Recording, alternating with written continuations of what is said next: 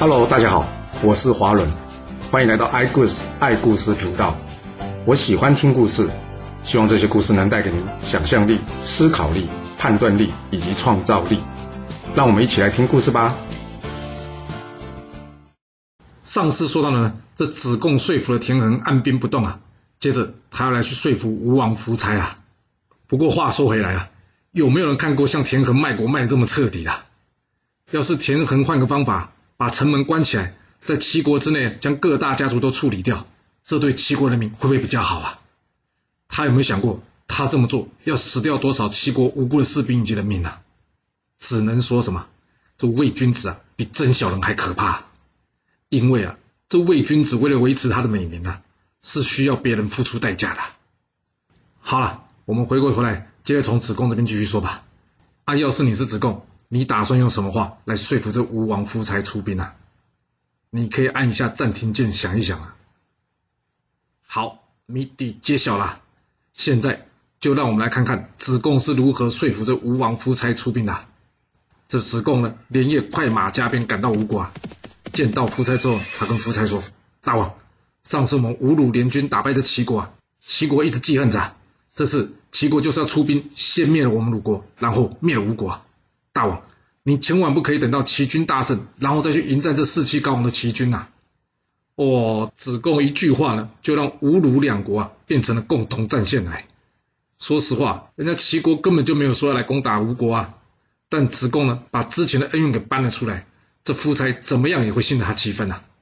接着，子贡说了：“大王，若此战可以击败齐国，恩加鲁国，再加上目前晋国这么不给力，我想啊，这中原的霸主啊，将来非你莫属啊！这可是个千载难逢的机会呀！”哦，重点来了，因为子贡知道，夫差是个好大喜功的人，这一句“中原霸主非你莫属”啊，这可是说到夫差心坎里了。夫差回答他说：“嗯，没错。”这齐国之前道歉认输啊，说要世世代代侍奉我吴国，但今年呢却没有来朝贡，我也正想要出兵教训他一下。不过就是啊，我现在后面多了个越国在那边蠢蠢欲动，你先让我解决掉这越国之后呢，我就能挥师北伐攻击这齐国了。子贡一听，他心里想：要命啊！这件事还能让鲁国等吗？于是呢，他再加把劲跟夫差说：“大王，这越国弱，齐国强。”您去讨伐弱的，而是避开强的，这这要天下人如何承认您是霸主啊？还有啊，那讨伐越国没有什么好处啊，但讨伐齐国却能称霸天下，你你要讨伐越国，恐怕好处真的是不多哎。那要不这样啊，您若是真的担心越国，让我去劝劝他，让他安安稳稳的别搞怪，你说行不行？夫差一听，那当然好啊，只要勾践乖乖的，我也不想修理越国啊。接下来。子贡再一次马不停蹄的赶到这越国来见这越王勾践了。越王勾践一听到哦是孔子的学生呐，他特别整理好了饭店来迎接这子贡啊。见到子贡之后，他问这子贡啊，请问先生您特地不远前来是有什么事要告诉我吗？子贡跟着勾践说，没了，我是在吊唁你的。哇，还有这种开口就出人眉头的开场白，这样行不行啊？勾践一听。他向子贡深深的鞠了一个躬，然后说：“谢谢先生赐教。人家说祸福相依啊，先生既然知道我有祸，那就表示您也知道我将会有福啦。还请问先生，我这祸跟福各是什么事情啊？”哦，子贡一听到勾践这番话，他知道原来勾践这家伙深藏不露，也是个狠角色哎。既然够聪明，那就好沟通了。他直接跟勾践说啊：“我刚刚从吴王那过来，希望吴国出兵援助鲁国攻打这齐国。但是夫差跟我说啊，他想要先灭了你，然后再出兵。我说啊，要是你没有想要报仇，但是却让人家怀疑，那你实在是有够糊涂的。不过要是你确实是想要报仇，但是现在人家已经知道你的想法了，你说你危不危险啊？”勾践一听，他点了点头说：“嗯，先生，那您能帮我解决这个危机吗？”子贡说：“好说，依我之见呢，夫差这个人好大喜功，喜欢听好话。你可以呢，先送个大礼给吴国，并且，也送给伯嚭，让他帮你讲讲好话。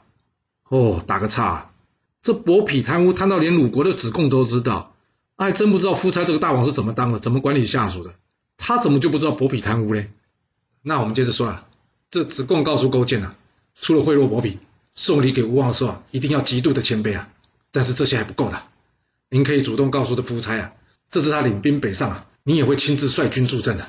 当然了，您不用尽力作战了，因为只要有您在旁边呢，这夫差就不会担心您的越国会造反了。此仗一旦吴军战败，这吴国就会从此衰落，那就是您的机会了。就算是吴军战胜也没关系，因为呢，这夫差为了称霸。他一定会率兵北上压迫晋国啊！那到时吴国将会成为一座空城。您说，您报仇机会是不是就到了？勾践一听，他恍然大悟啊！对，只有让吴国穷兵黩武，我越国才可能有机可乘啊！他对子贡深深的鞠了一个躬，感谢先生您远道而来教我这件事啊！来啊，给我准备百亿黄金、一把宝剑跟两匹好马送给先生。这子贡摇摇头说：“谢谢您的好意啊。”不过，若是我带这些东西回去啊，就算夫差不说话，恐怕伯嚭也会眼红啊，这样对我们的计划不利。说完，子贡转身离开，回吴国复命了。在向夫差报告越王听说夫差怀疑他，他呢将派人亲自来道歉的事情之后呢，夫差请着子贡在他的驿馆，也是公家的饭店休息一下。没多久啊，这文种果然带着厚礼前来道歉。那他带来了什么东西呢？除了二十套金甲，另外。还带上当时制作弓箭以及长矛的这个名师屈卢所制作的长矛，还有啊这铸剑大师不光所铸的剑啊，献给这吴王。而最重要的是啊，文种告诉夫差，这次勾践啊，愿意亲自率领士兵三千人，随同吴王一同讨伐这齐国啊！哇，这下可让夫差安心了，少了这后顾之忧，吴国可以尽全力一战了。这夫差把子贡请来。好好的谢谢他呢，说服越国这次共同出兵啊。他问子贡啊，勾践说要亲自领军，这件事你怎么看？子贡说：大王，这越国军队已经全部出来了，您所担心越国偷袭您的问题已经不存在了。依我之见呢，这已经拿人家的士兵，还要人家国军参战，这恐怕会被外人笑你小肚鸡肠啊，不够大气，实在没有必要让勾践亲自领军参战了。夫差点点头说：嗯，我也是这么想的。他都这么乖了，我还在那边疑神疑鬼的。岂不是让诸侯们看笑话吗？好，就听你的。勾践这次不用亲自领军了，我这就准备挥师北上，引战齐军，救援你的鲁国吧。子贡谢谢吴王出兵协助鲁国之后呢，立刻动身启程前往下一站。你猜得到下一站子贡要去哪吗？回家睡觉？没了，别想太多。子贡的下一站是前往哪里？晋国。哎，他去晋国干什么？他去晋国提醒着晋定公啊，若吴军战胜齐国，接下来吴军将会兵临晋国，请晋国事先做好准备迎战吴军呐。终于任务完成了，哦，只能说孔子很会看人哦。你看子贡把这事情办得非常周到哎，不只是单单说服田横呐，他还要去说服吴王，还要说服越王，现在还要叫晋定公准备一下哎，可以说是做的面面俱到了。那吴齐大战究竟鹿死谁手呢？子贡正驾着车赶往鲁国的回程途中啊！就在子贡前往晋国的同时啊，这吴王夫差已经检阅三军，准备出征了。伍子胥一听到什么吴国要大军攻打齐国，他赶紧跑过来跟夫差说：“大王，对吴国来说，这最大隐患就是越国啊！齐国的问题呢，不过就像是个小疮，不值得我们大军去讨伐的。”你不先解决这毒瘤，反正是率师千里奔袭这齐国，这这根本是本末倒置啊！我怕我们打齐国的好处还没拿到啊，这越国对我吴国的大祸已经临头了。夫差一听，他大声呵斥伍子胥说：“伍子胥，我忍你忍很久了，我还没出兵，你就跟我说什么大祸临头，你知道吗？光这句话，我就可以要了你的命哎！来呀，把这伍子胥给我拿下来！哇，眼看夫差今天是非杀伍子胥不可了。”这一旁的伯嚭呢，马上上前，小小声的对夫差说：“大王不行啊，伍子胥是前朝的功臣，若是你阵前斩将，会有伤士气的。要不这样，我有个建议，大王，你让伍子胥啊出使齐国约战，然后呢，我们把这约战的战书啊，给他写的要多糟有多糟，尽量激怒这齐国啊。这齐国国君一旦看到我们的约战书啊，一定会动手杀这伍子胥啊。这样，大王您一来可以不用亲自动手诛杀功臣。”二来呢，还可以提振我吴军士气，让大家同仇敌忾。您看怎么样？夫差一听也好，反正只要能解决掉这伍子胥就可以了。伍子胥难过的奉命呢，拿着约战书前往这齐国啊。不过他难过的并不是他自己，而是这即将灭亡的吴国啊。所谓覆巢之下无完卵呐，与其让他的儿子伍峰呢成为亡国之臣，还不如带上他的儿子一同前往齐国，就算死也要死得轰轰烈烈啊！就这样，父子俩一同来到了齐国，见了这齐简公。齐简公在看到伍子胥送上来的约战书之后啊，他有没有生气呀？果然呐，他气得将书一甩，然后大骂说：“你吴国欺人太甚啊！来呀！”给我将这两个拖出去斩了！一旁的鲍喜听到啊，他赶紧站出来说：“主公不可以啊！还记得鲍喜是谁吗？就是那个被齐悼公下令除掉的鲍牧的儿子啊！之前说过啊，这齐景公的时候呢，这鲍牧曾经送嫁少将到这吴国啊，因此结识了伍子胥。他时常跟着鲍喜提到伍子胥这个人呐，所以鲍喜知道伍子胥其实是个忠臣。为了救他，这鲍喜跟齐景公说：‘主公，伍子胥是出了名的忠臣啊！’而他跟夫差不和，也都是大家知道的事情。今天这件事啊，摆明了就是夫差故意想要害死伍子胥的。要是我们依照夫差意思杀了伍子胥，反而有可能啊，会让这吴军同仇敌忾，士气大振啊。我建议啊，我们放他回去。这夫差想要杀他，他自己动手就好了。一旦夫差杀了伍子胥，这吴国国内甚至是吴军啊，一定会有所动摇的。这反而对我齐国来说才是最有利的结果啊。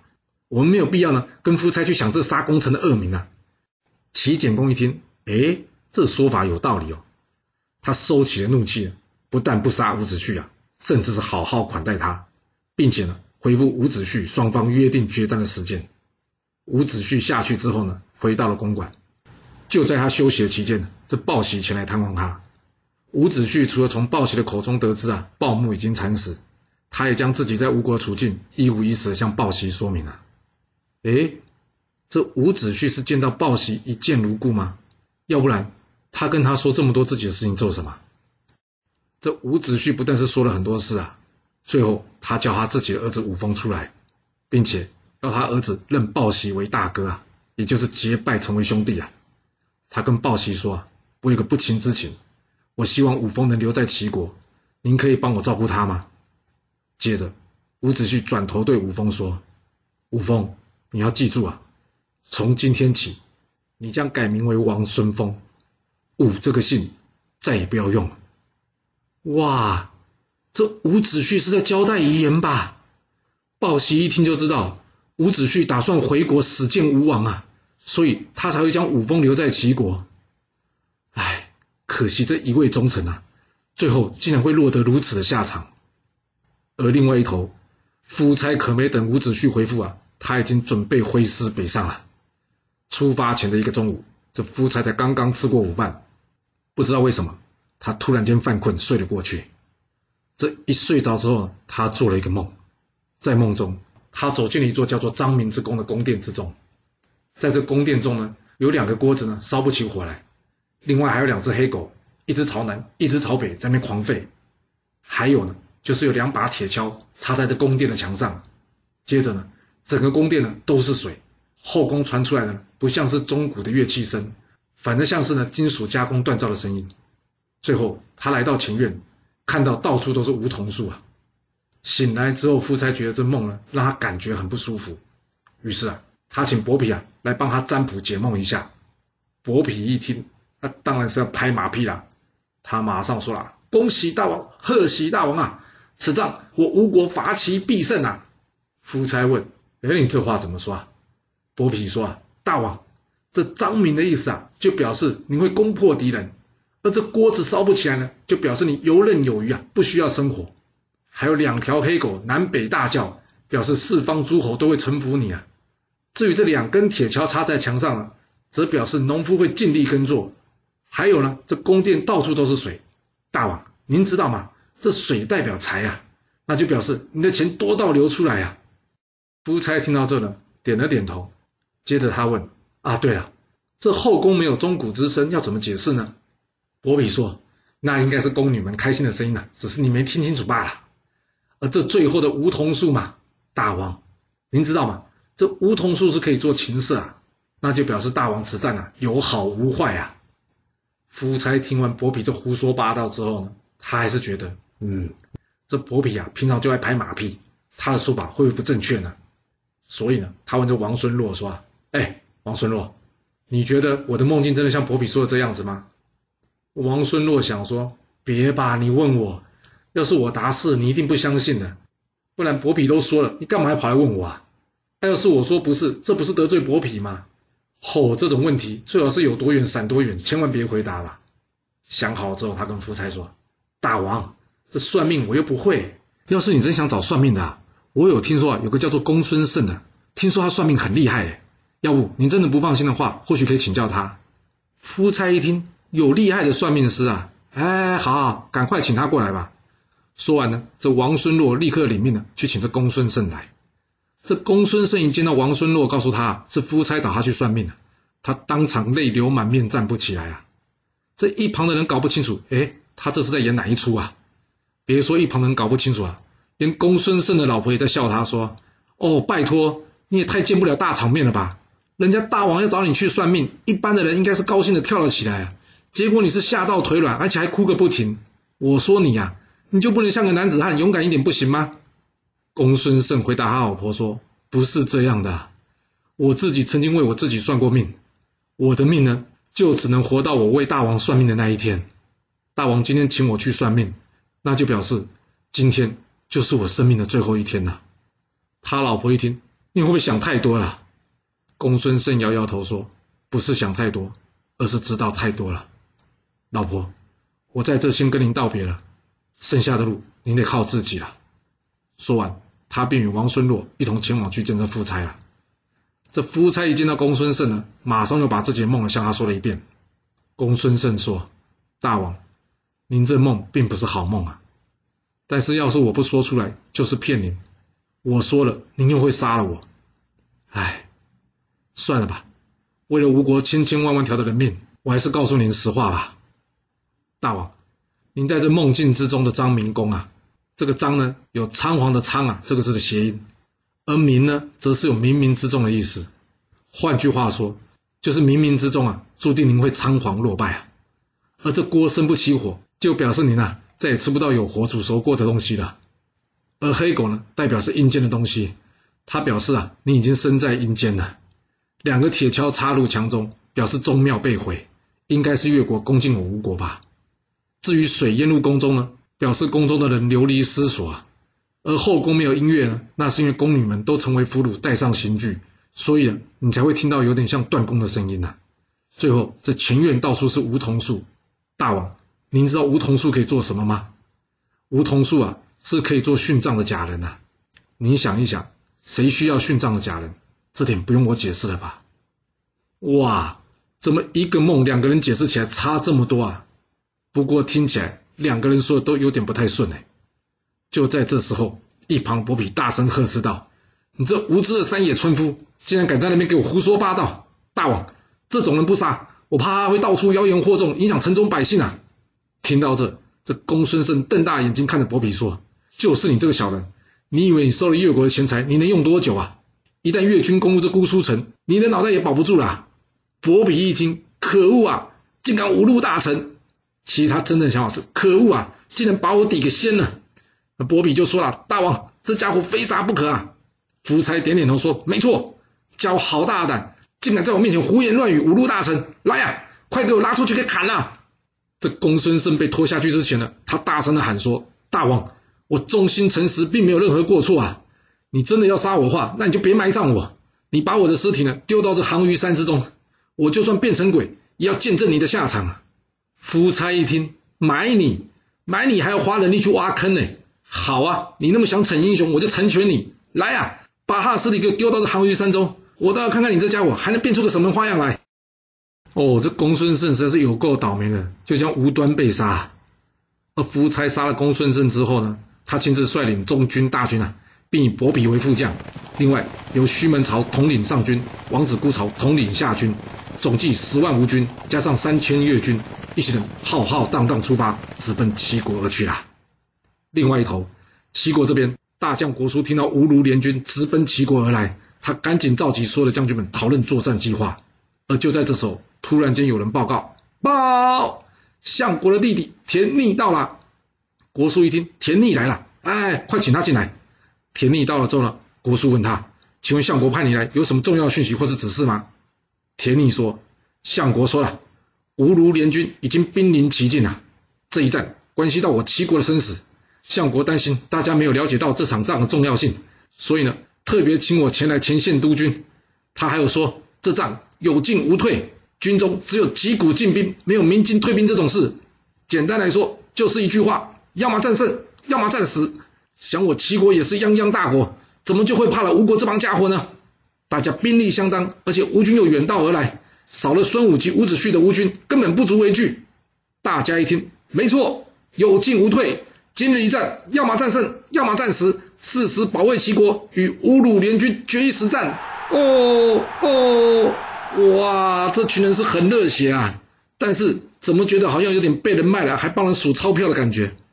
毕竟这一仗是相国田横想把各大家族人都消耗在此才安排的一战啊。说实话，这田横实在是有够狠的，他连他自己弟弟都陪上来了。只能说啊，权力的欲望真的是很可怕，连亲人都会出卖自己的亲人呢。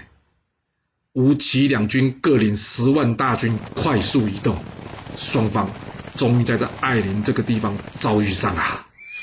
这春秋末期超级疯狂的吴齐大战即将正式开打了。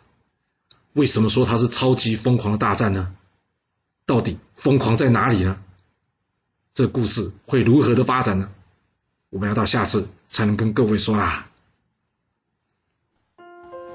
好了，今天就先说到这。若喜欢我的故事，记得动动您的手指，给我五星评价，或是追踪、订阅以及分享哦。当然，也欢迎您留言分享你对这一集的想法，或是你也可以请我喝一杯咖啡或是饮料，让我有持续创作的动力。其实历史。就是顶层阶级的生活记录，了解他们的思考方式以及作业模式，才有机会改变您的未来。谢谢您来听我说故事，我们下次再见喽。